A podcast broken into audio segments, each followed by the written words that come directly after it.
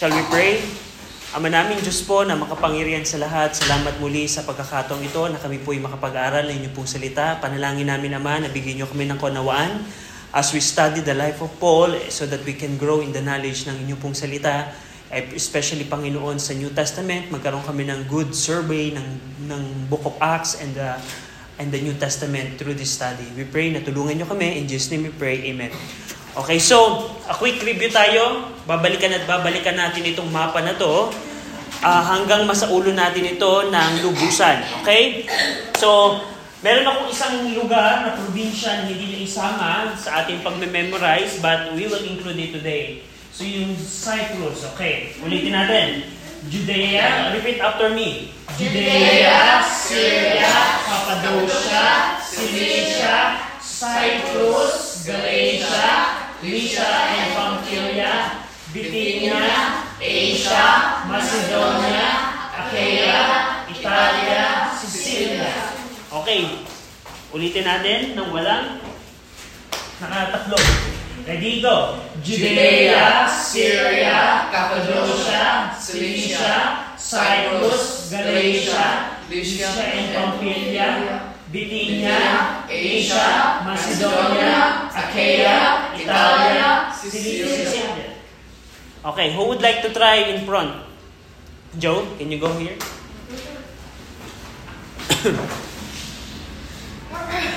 Judea, Syria, good. Cappadocia, Lydia from Fan? No. Oh, okay. Um, C. Sicilia. No. Cilicia. Cilicia. Lydia from Fan? Cappadocia? Yeah. How about, Galatia? Yeah, how about this? Um, Letter C. Cyprus. Okay. Asia, Bithynia. Yeah. Um, Macedonia, Achaia, yeah. Italia, and Sicilia. Okay, very good. Who would like to try? Yung hindi pa, yung the person that, that haven't tried before. So, Grace. Hindi ka pa ready? So, sino gustong mag-try yung hindi, would not be able to recite it perfectly last week, you can try. But if you already recite it, I think Joe and William already recited uh, accurately, so you don't need to try. But the others should try. Sino yung try? Chang, sumitry? Hanggat hindi natin masasaulo to, hindi tayo alis dito. Okay? So, next week, you need to memorize that so that you can recite it in front, okay? Lahat kayo, every one of you, should go here and recite every provinces ng mapa na to until we complete it, okay? So, we're going to continue sa pag-aaral ng buhay ni Pablo, and I have, can you get one and pass? And put it in your envelope, in your folder. Go over in Acts twenty-one. Yes, Joe. Yes, Joe. Um, if you're lost or like um, you can't find your folder, do you have more, more like folders? Yeah, I can. Um, I can have. I can. I can provide. Okay. So, uh, with regards to question uh, to the question last week, which is, uh, I think Cham asked a question about why Paul preached in the synagogue. And I just studied it, and the answer accurately is anyone can preach in the synagogue, especially the educated one. So, hindi siya katulad ng set-up right now na merong pastor na siya lamang yung magpipreach sa kanyang simbahan.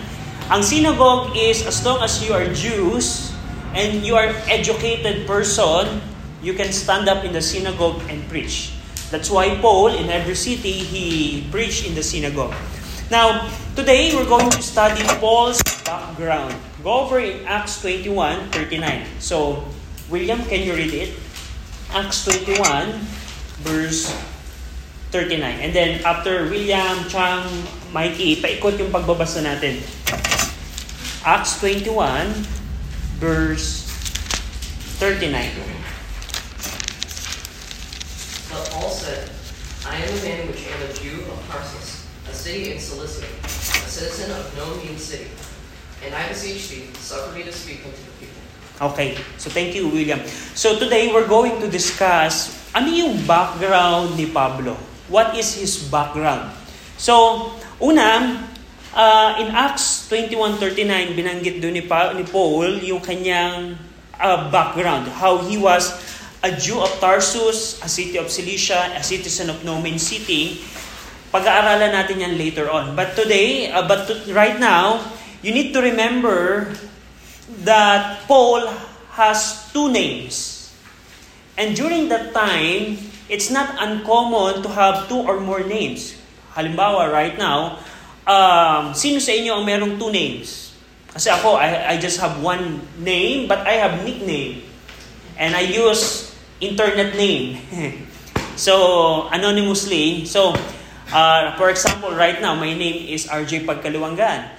But if I go online and I, if, for example, the site that I'm visiting requires registration and I don't want to provide my full details to that website, I use my other name, uh, J. Pangan, a, a shortened version of R J Pagkaluangan. But during the Paul's time, it's not uncommon to have two names. Go over in Acts thirteen nine. We're going to go back in Acts twenty-one later on, so keep your finger there. Uh, in Acts thirteen nine, Champ, can you read Acts thirteen nine? Acts thirteen nine, then Saul, who also is called Paul, filled with the Holy Ghost, God set his eye on him. Okay, here, si Luke, binigyan ng detalye ang pangalan ni Pablo o ni Paulos. Po, Luke, in the book of Acts, give detail to the name of Paul. Una, Saul was his Hebrew name. So, yung pangalan ni Paul sa Hebreo, Hebrew ay Saul. Ang ibig sabihin nun ay ask for, parang hiningi. And also, we can say na kinuha yung pangalan ni Paul from the first king of Israel who is Saul. Because Saul, King Saul is a Benjamite from the tribe of Benjamin, and also Apostle Paul is from the tribe of Benjamin. So, likely, Paul copied the uh, the parents of Paul who named Apostle Paul Saul, copied it from the first king of Israel, Saul. So that's his Hebrew name. But his Latin name is Paul, which is means little. Yung yung word na Paul is from Latin Paul. Ang Greek niya ay Paulos, if I'm, if I'm not mistaken. So we're not going to give details that. But remember, Saul and Paul, Hebrew and Latin, ang ibig sabihin ng Saul ay ask for, and Paul, little. And also, one thing na manonotice nyo, one thing na manonotice nyo, after Saul got converted, he didn't use the word Saul anymore. And he used the word, the name Paul. Speak of his humility. Because ang, ang ibig sabihin ng Paul ay little. So, one thing na ma-observe nyo in the book of Acts, nang maligtas si Pablo, si Saul, si Saul, hindi niya na ginamit yung pangalang Saul, kundi ginamit niya na yung pangalang Paul. So, that's one thing na kailangan yung manotice. So, name, Saul, and Paul. Ano, what is the Hebrew, what is, be, between the two, what is the Hebrew name of our character? Saul. What is the Latin? Latin. Paul. Saul and Paul. Now, the birthplace of Paul. Now, ang birthplace ni Paul in Acts thirteen nine, going back in Acts, sorry, Acts twenty-one thirty-nine, Acts twenty-one thirty-nine, we see there in Acts twenty-one thirty-nine, uh, Acts twenty-one, verse thirty-nine, Paul said here, actually, ito ay pagkakataon na si Pablo or si Paul ay inaresto na, at nagbibigay siya ng testimony who he was. And Paul said in verse thirty-nine, Paul said, I am a man which am a Jew of Tarsus, a city of Cilicia, a citizen of no mean city. So remember that Apostle Paul is Jew of Tarsus. Go over in Acts twenty-two three. Mikey, can you read Acts twenty-two three?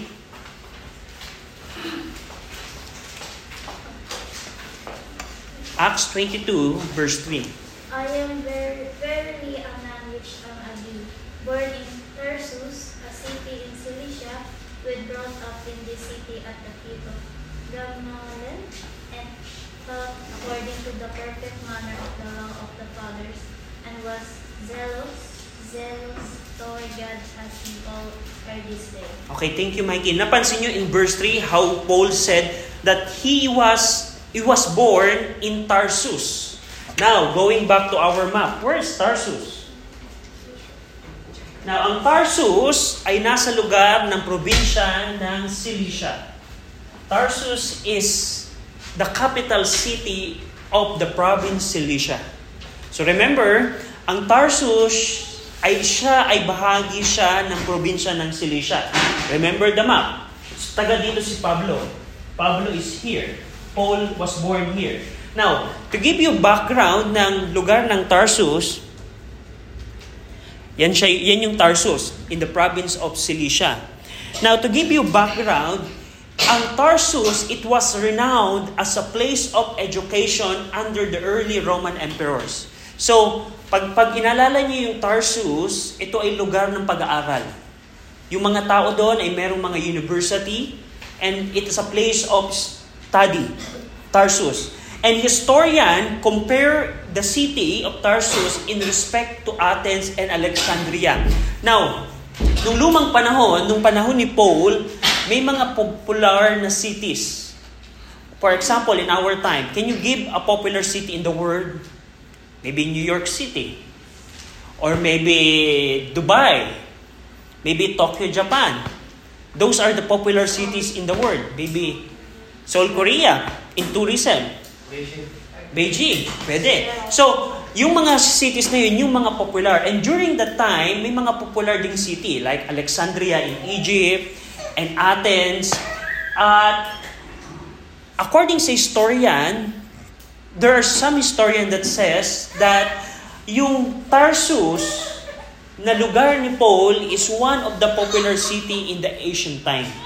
So, tandaan nyo, itong, itong Tarsus, ito siya ay very popular place. And also, Tarsus also was a place of much commerce. Meaning, there are trading, there are um, uh, buying and selling. It's a popular place of marketplace. And also, Tarsus is a famous trading center. So, I want you to remember the geographic location of Tarsus. It's around the Mediterranean. There's uh, malapit siya sa dagat. Now, question. Why it is important for a city to be in the coastline? So, ibig sabihin, bakit mahalaga sa isang syudad like Tarsus na malapit siya sa dagat? Joe? Because it could get like fish, fishermen, okay. Imports, and trade. Pwede yun. That's right. Kaya mahalaga ang ang mga lugar ay malapit sa anyong tubig. Pag pinag-aralan nyo ang history, most of the civilization were established along the land, the sea waters. Like yung Egypt ay sa Nile River, yung mga kingdom sa Mesopotamia, Tigris and Euphrates. Kaya mahalaga ang syudad ay malapit sa dagat dahil during the ancient time, ang trading ay nakasakay sa mga barko. They usually use ships to import and export goods. That's why it is important. If the city is near the sea, the, the water line, the coastline, they are a popular city for trading. And that's what happened to Tarsus. Tarsus is a famous in trading, meaning for example, if, just to give you illustration, for example, you have a goods, meron kang palay na gustong i-export papuntang capital ng Roman Empire, hindi ka magta-travel through land. You're not going to travel through land because it's exhaustive and expensive. The trading, the traders, what they usually do is they import it or export it through the ship. Through the water lines, to the bodies of water. So kaya mahalaga ang syudad ng Tarsus because malapit siya sa coastline at meron siyang port at ang Tarsus ay popular sa trading. Meaning kapag ka merong goods na from other provinces, dadaong yung barko sa Tarsus at dahil maraming trading, mayaman ang Tarsus. I want you to remember two characteristic of the city of Tarsus, education and trading. Now, Another thing na malalaman nyo sa Tarsus, ang Tarsus, it was made a free city by Caesar Augustus. So, who is Caesar Augustus? Sino si Caesar Augustus? Pag sinabing Caesar, anong ibig sabihin nito? Aside from Joe. Anyone? Caesar. William? Roman Emperor. Roman Emperor? Tama. Ang Caesar ay title. Halimbawa, in our country, ano ang title ng pinuno ng Pilipinas? What's the title of the leader of the Philippines, Joe? President. President, that's a title. And during that time, ang, ang, ang, ang Roman Emperor, ang title niya ay Caesar. So, sinong emperor daw? So, Caesar Augustus. And history ng Tarsus, ginawa siyang free city ng emperor. So, and what is the meaning of a free city? Pag sinabi kang free city, ang ibig sabihin nun, It is, it was not under Roman tribute or tax. Meaning, kapag ka free city, ang mga tao ng Tarsus would not obligated, they are not obligated to pay tax. Now, ang question, ang, ang, is, ang Jerusalem kaya, is it a free city or no? No, kasi, bah, part ng scripture mapapansin nyo, like si Matthew, at yung uh, si Zacchaeus, naniningil sila ng buwis. At hindi sila free city. Ibig sabihin, yung mga tao doon sa lugar ng Jerusalem, nagbabayad sila ng tax. They pay tax to the Roman government. But ang Tarsus was made a free city by Caesar Augustus. It means they don't pay tax. That's why Paul mentioned in the scripture that he was um, preborn because he is from a free city. Now, another thing na mapapansin nyo in Acts twenty-nine thirty-nine, according kay Paul, it, the city of Tarsus, it was a nomin city.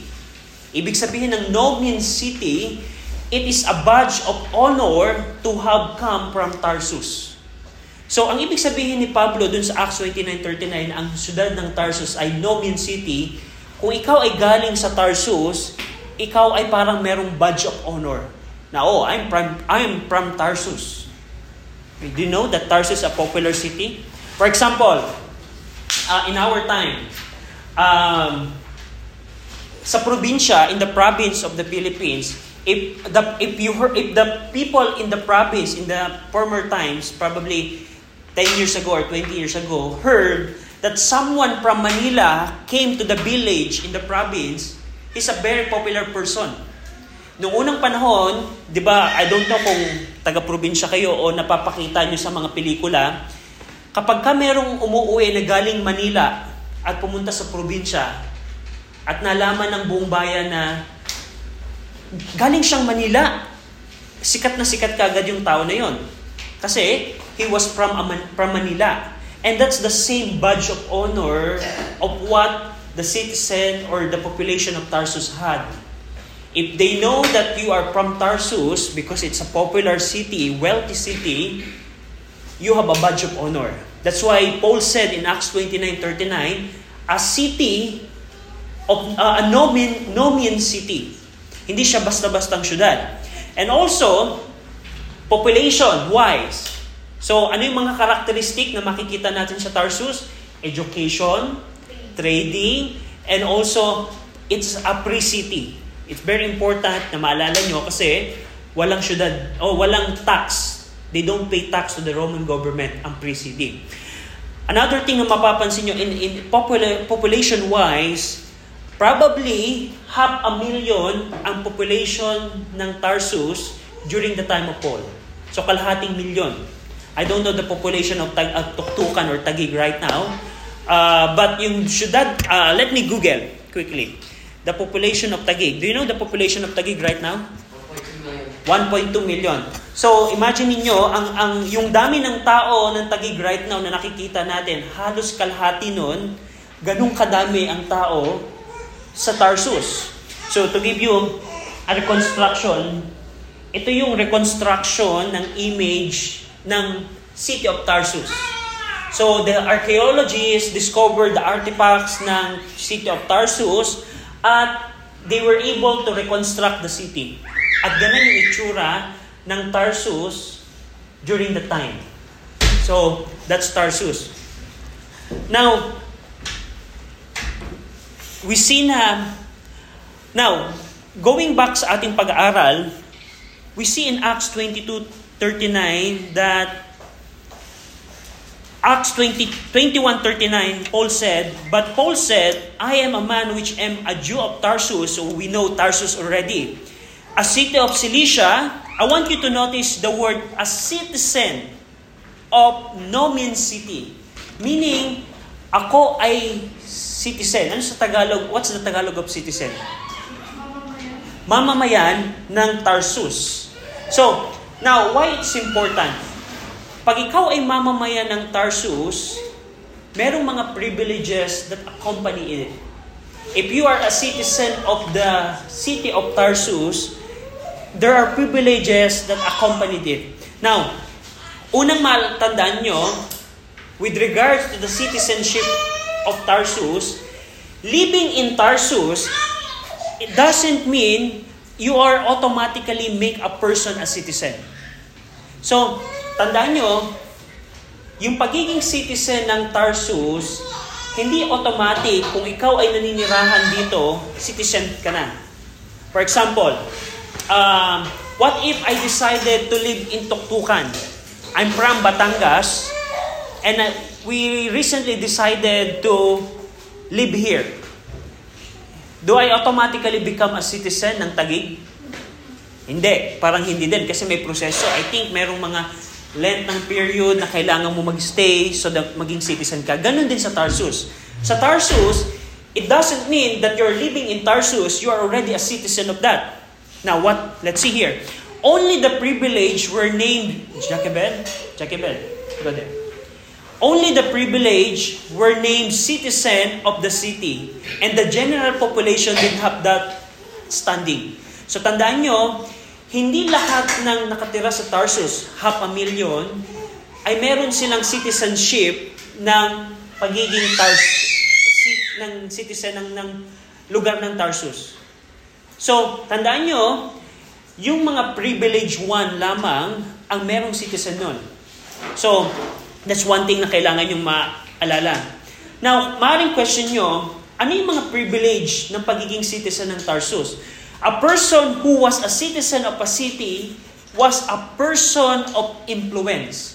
If you are said, if you are a citizen of Tarsus, you are a person of influence. Meaning, meron kang impluwensya sa lugar ng Tarsus. Very popular person ka. And also, the citizen of the city were responsible for its government. They were the ones who would assemble to conduct the affairs of the city and make the decision that affected its corporate life. Pag sinabing citizen ka ng Tarsus, ikaw yung nagdidesisyon sa mga palakaran sa lugar na ito. So kung ikaw ay citizen ito, hindi ka basta-bastang tao. Hindi ka ordinary person. Hindi karamihan ng tao sa Tarsus ay citizen niya. Dahil yung mga citizen na yun, sila yung mga privileged one. They are the one that assemble and decide sa mga affairs ng bayan. So, also, Paul's family, yung tatay at nanay ni Pablo, ni Paul, had probably lived in Tarsus for a significant length of time before his birth. That's why they had the citizenship of Tarsus. So, gusto niyong matandaan ninyo, si yung pamilya ni Paul probably lived here for a, le- a long period of time, kaya sila nagkaroon ng citizenship. At nung pinanganak si Paul, nakuha niya yung citizenship. So, that's one thing na maalala nyo. So, yung tinutukoy dito ni Paul, nung in Acts twenty-one, nung siya nililitis na. At sinabi niya, I was a citizen of no mean city, Tarsus. He is saying that I am a privileged person. I am a man of influence. Why you're going to uh, convict me, uh, uh, uh, arrest me? Something like that. Yun ang sinasabi dito ni Paul sa Acts twenty-one. Nung hinuli siya, pinapakita lang ni Pablo na hindi siya basta-bastang tao. He is not an ordinary person of Tarsus. So, that's what you need to remember. So, Paul is a citizen of Tarsus. He is a privileged person, influential person. That's one thing na kailangan niyong matandaan. Another thing, go over in Acts twenty-two, uh, this uh, verse twenty-five to twenty-nine. Joe, can you read Acts twenty-two, verse twenty-five to twenty-nine? Acts twenty-two, verse twenty-five to twenty-nine. And as they bound him with thongs, Paul said unto the centurion that stood by, Is it lawful for you to scourge a man that is a Roman and uncondemned? When the centurion heard that, he went and told the chief captain, saying, Take heed what thou doest, for this man is a Roman. When the, then the chief captain came and said unto him, Tell me, art thou a Roman? And he said, he said, Yea. And the chief captain answered, With a great sum obtained I was freed up. And Paul said, But I was free more. Then straightway, and straightway they departed from him, which should have examined him. And the chief captain was also afraid, after he knew that he was Roman, and because he had bound him. Okay, so based on those passages, what is the other citizenship of Paul, aside from being a citizen of Tarsus? Joe? Rome. Roman. So, remember, Paul is not only a citizen of Tarsus, meaning he's a very influential person ng Tarsus. Tarsus is, a well, is, is well known for its trading, education, et cetera. He is also a citizen of Rome, Roman. Now, tandaan nyo, remember, being a citizen of Tarsus is different from being a, t- a citizen of Roman, Roman, or being having a Roman citizenship. They are both, they are different aspect. They are different thing. Now, ang Roman citizen could not be, con- one of the uh, characteristic or attributes or privilege ng isang Roman citizen, ang isang Roman citizen could not be condemned or punished without a fair hearing. All right? Ordinary people did not possess. That's why, nung pagkakataong ito, sabi ni Paul, ako ay isang Roma. Ay, taga-Roma. Ako isang Roma. Meaning, meron akong citizenship ng Rome. At hindi siya basta-basta paparusahan in Acts twenty-two. Hindi siya basta-basta hinuli. Kasi ang isang Roman citizen, nakaka- meron silang karapatan na mag-undergo ng fair trial. Noong unang panahon, for example, ordinary person ka lang. For example, uh, Joe is a slave. And for example, Mikey is a Roman citizen. And they both appear to me as a judge. Kay Joe, sabi ko, oh, it's not, he's not just an ordinary person. Oh, let him be in prison in ten years without any fair trial. But, if for example, the the person that is in, in the court is a Roman citizen, she is privileged, or he or she is privileged to have a fair trial. That's a, that's a privilege ng isang Roman citizen. That's why, dito, dun sa binasa ni, ni Joe na istorya, nung nalaman, nung chief of captain na si Paul ay isang Roman, hindi niya basta-basta itong maparusahan. Hindi niya to basta-bastang maham, ma-scourge, or ma, tawag sa Tagalog sa scourge, mahampas, and et cetera. And also, kung mababasa nyo in Acts sixteen, go over in Acts sixteen, another thing. Um, um, Grace, can you read Acts sixteen, verse thirty-five to thirty-nine? Acts, yes. And when it was day, the magistrate sent a servant, saying, Let those men go. And the keeper of the prison told this saying to Paul, The magistrates have sent to let you go. Now therefore depart, and go in peace. But Paul said unto them, They have beaten us openly, uncon- uncondemned, being Romans, and have cast into prison, and now they trust us our privily, nay verily. But let them calm themselves and fetch us out. And the surgeons told these words unto the magistrates, and they feared when they heard that they were Romans. And they came and besought and then and brought them out and desired them to depart out of the city. Okay, thank you. Here, another setting, another story. When Paul and Silas was imprisoned in the Philippian jail, they were scourged, meaning pinarusahan sila. And nung papalayain na sila, when they're about to release, uh, they had an argument na nalaman nung mga jailor nagparusa kina Paul na isa pala siyang Roman. And yung mga Philippian authorities were frightened about it because they know that they have been administered to Paul and Silas and they cannot scourge a Roman citizen without a trial. But when they heard that, oh, we scourge a Roman citizen, they were frightened. Because kung ikaw ay Roman citizen nung time ni Paul, you cannot be scourged or parusahan ng basta-basta without any fair trial. So that's why yung Philippian jailer, Philippian authorities in, in the passage na binasa ni Grace, nanalaman nila na, wait, we scourge a Roman citizen, they were frightened. And also, uh, so yan yung tandaan nyo, pag ikaw ay Roman citizen, different ka from an ordinary person. Kasi you are you are you are deserve you deserve a fair hearing. Another characteristic ng isang Roman citizen, go over in Acts twenty-five ten to twelve. Acts twenty-five ten to twelve. Ron, pakibasa naman ako ng Acts twenty-five ten to twelve. Then said Paul, then said Paul, I stand at Caesar's judgment seat, for I ought to be judged. To the Jews have I done no wrong, as thou very well knowest. For if I be an offender, or have committed anything worthy of, of death, I refuse not to die.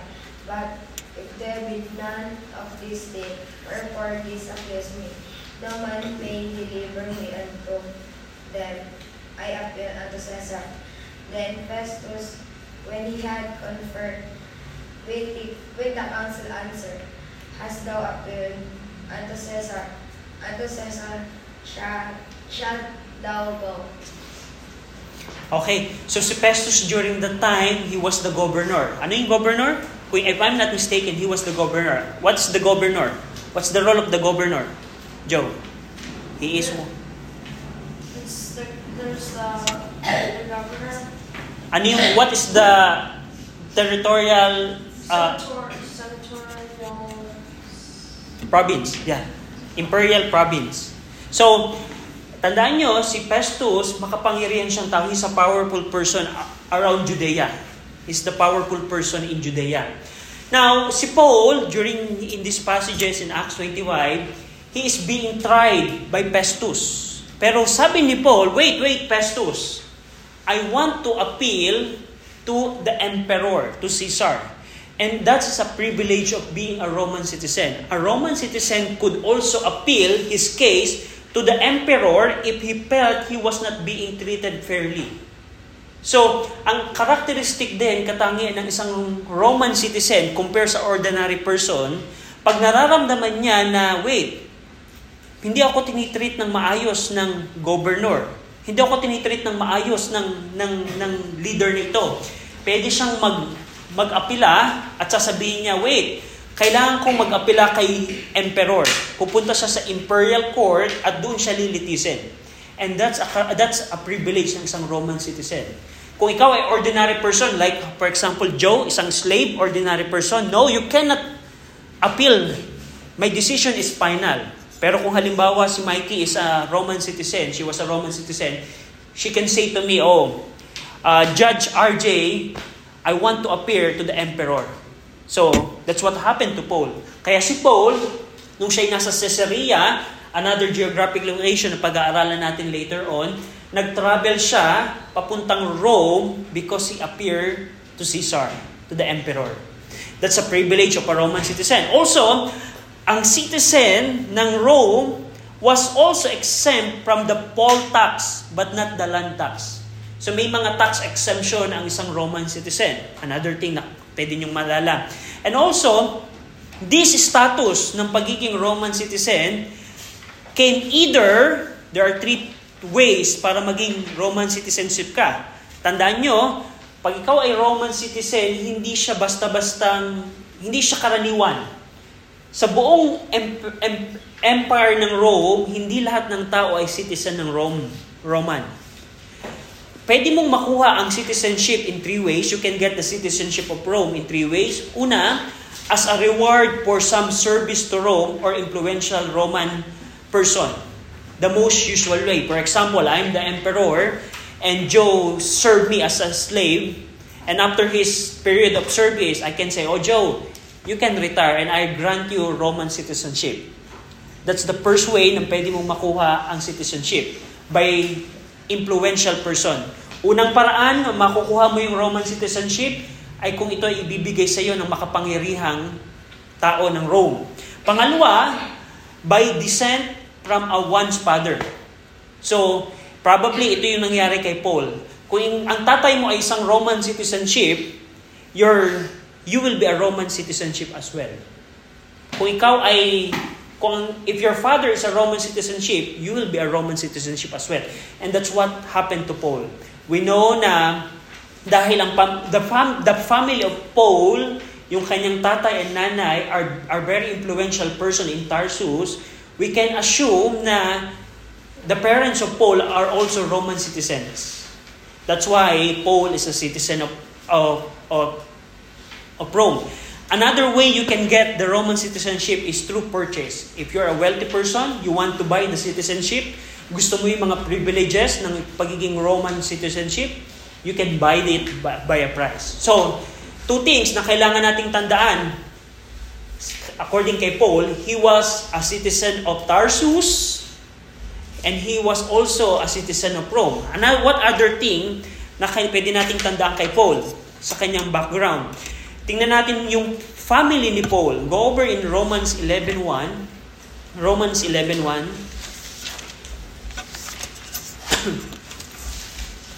Romans chapter eleven, verse one. William, can you read it?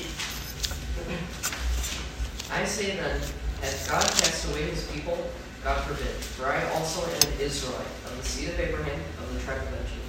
Okay, tandaan nyo, he, Paul was not only a citizen of Tarsus. He's not only a, a Roman citizen. He's also an Israelite, meaning isa siyang Hudyo. He's a Jew of the seed of Abraham, of the tribe of what? Benjamin. Another thing in Philippians three five.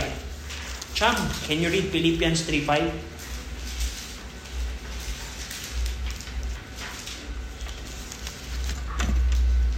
Philippians three five, circumcised the eighth day of the stock of Israel, of the tribe of Benjamin, as the rule of the Hebrews, as touching the law of Paris.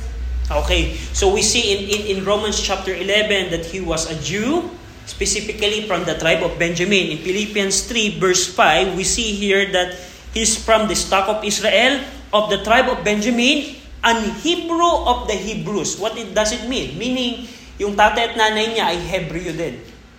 His mother and father are Hebrews. That's why Paul, I am a Hebrew of a Hebrew. What else? As touching the law, a Pharisee. So, unang bagay na nakita natin today, citizen of Tarsus, citizen of Rome.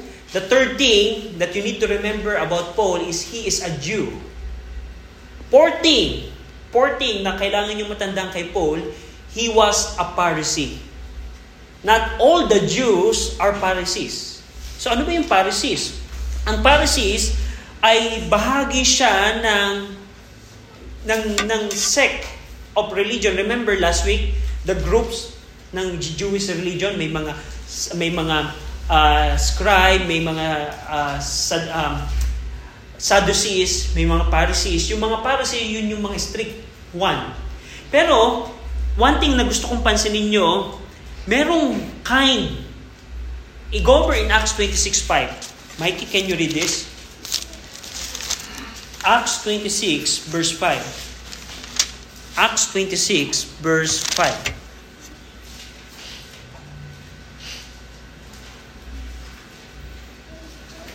Acts twenty-six.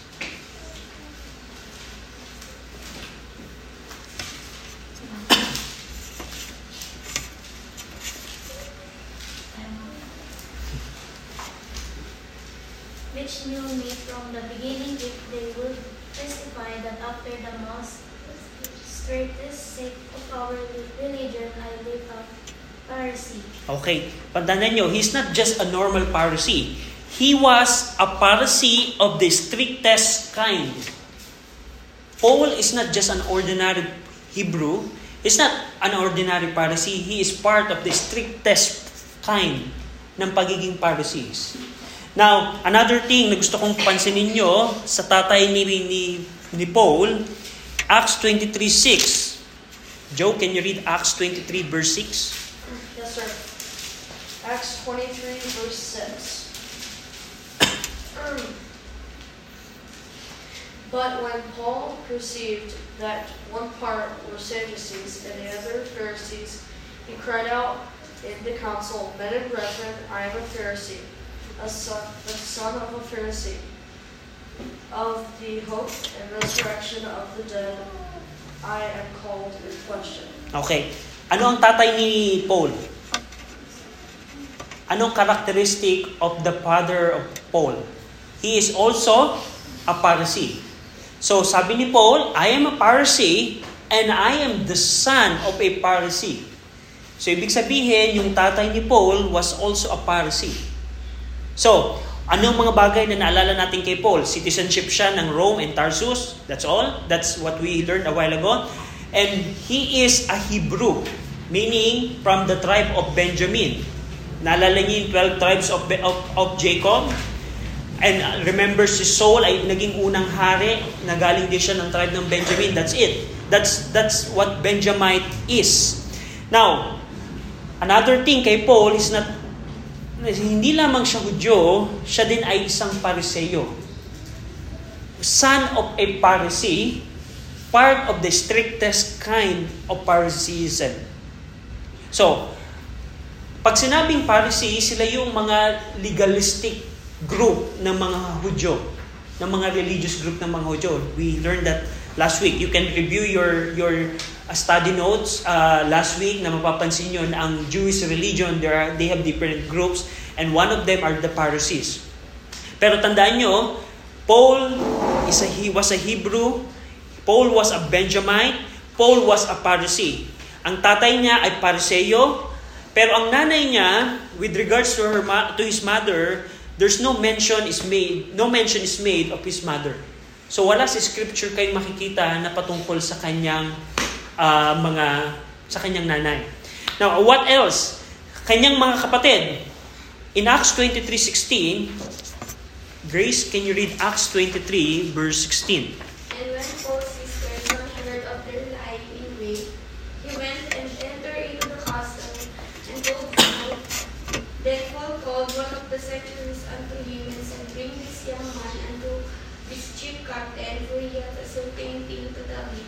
Okay, walang ibang uh, here in Acts twenty-three sixteen, we see that Paul had at least one sister. Remember, uh, we see in sixteen, and when Paul's sister's son, yung kanyang pamangkin, na anak ng kanyang kapatid na babae, ang tinutukoy dito. So we can say na si Paul ay meron siyang at least isang kapatid na babae. With regards to kanyang kinsmen, meaning mga kamag-anak, you can see Romans sixteen, verse seven, eleven, and twenty-one that Paul had kinsmen. May mga kamag-anak na binanggit si Paul in the Roman epistle. So, that's what we see kay Paul. To, to sum it up, nakita natin yung lugar ng Tarsus. Ano ang popular thing na pwede nating i-describe sa city of Tarsus? Education, trading. Education and trading. Anong province bahagi ang Tarsus? Cilicia. Cilicia. So, and also, I forgot to highlight this a while ago, saan galing church na sent out si Paul? Sa Antioch. Do you remember in Acts thirteen, they were sent out by the Antioch church? At kung mapapansin nyo, ito yung highway papuntang Tarsus. So kung ikaw ay maglalakbay, from Tarsus to Antioch, ito yung daan na, na uh, pupuntahan mo. So, going back to Tarsus, so Tarsus is well known for education, trading, uh, another thing, pre-city. Anong ibig sabihin kapag ka pre-city ang isang lugar? Walang tax. Wala silang tax. Paul was a citizen of Tarsus. Anong ibig sabihin nun? What are the privileges of a citizen of Tarsus? Champ. May influensya. Influential person. Lahat ba ng tao ng Tarsus ay citizen? No. Kundi yung mga privileged one lang. Another thing na nakita natin kay Paul, he is also a citizen of Rome. Rome. Can you describe as a, Paul, uh, a Roman citizen and in his privileges? Ano yung mga privileges of a Roman citizen? Yeah. Yeah. Um, he um, had to pay the land tax, but not the poll tax. Not the poll tax. What else? He could appeal to whoever he wanted to judge him. Ah, no. Uh, yeah. He can appeal to the emperor if he he said he he thought na that he is not being treated fairly. What else? Different from ordinary person. That's him. Hindi siya, hindi siya karaniwan. What else? Another thing. Can we just scourge a Roman citizen without trial? Meaning, pwede mo bang, kung halimbawa ikaw ay pinuno, pwede mo bang parusahan kagad ang isang Roman citizen nang walang trial? No. You cannot just simply scourge a Roman citizen without any per trial. So Paul was a citizen of Tarsus, citizen of Roman. What else? Hebrew. He was a Hebrew from the tribe of Benjamin. Benjamin. What else? Uh, aside from being a Hebrew, which group of Jewish religion Paul belongs? Pharisees. Pharisees, the strictest kind. With regard sa kanyang tatay, ano ang karakteristik ng kanyang tatay? Pharisees. Pharisees. And also yung kanyang nanay, with, there's no mention. And we see na meron siyang kapatid na babae at meron siyang mga pinsan. So that's all about Paul. Do you have any question? Any question? So next week, i-review newly yung map kasi i-recite natin siya. And next week, yeah. Um, sorry. Um, can you lose Roman citizenship? You know? Um, I can't answer it right now, but I'll search. Okay. But I, I don't know. I'll search about that. I don't know right now. So I'll, I'll, I'll I'll answer that next week. Yeah, good question. Ang tanong ni William, pwede bang mawala ang Roman citizenship? And I don't know the answer, so I'll answer it, William, next week. Any other question na pwede kaya kong sagutin? So, wala na, pag-aaralan natin yan. Next week, itutuloy natin to. Ano yung, so nakita natin yung background ni Paul, ano siya? Next week, pag-aaralan natin, nung siya'y pinanganak, hanggang siya'y pumasok sa Book of Acts, ano yung mga nangyari kay Paul? Kung siya ay taga-Tarsus, bakit sa Book of Acts, nag-appear na lamang siya, nasa, nasa Jerusalem siya? So yun yung ating pag-aaralan next week. Kanyang pagkabataan, teenage years, kanyang education, we're going to discuss that next week. J- William, can you pray for our closing prayer? Lord, we thank you for um, the opportunity to study the life of Paul from your word. We thank you um, for telling us all about um, the background of how he was born and his citizenship, Lord. I thank you for Brother Archie that's willing to teach us all this, and we, I thank you for the um, students that have come to learn about it. And I ask that you bless our day-to-day help, our worship of you, in Jesus' name. Amen. Thank you, where this means.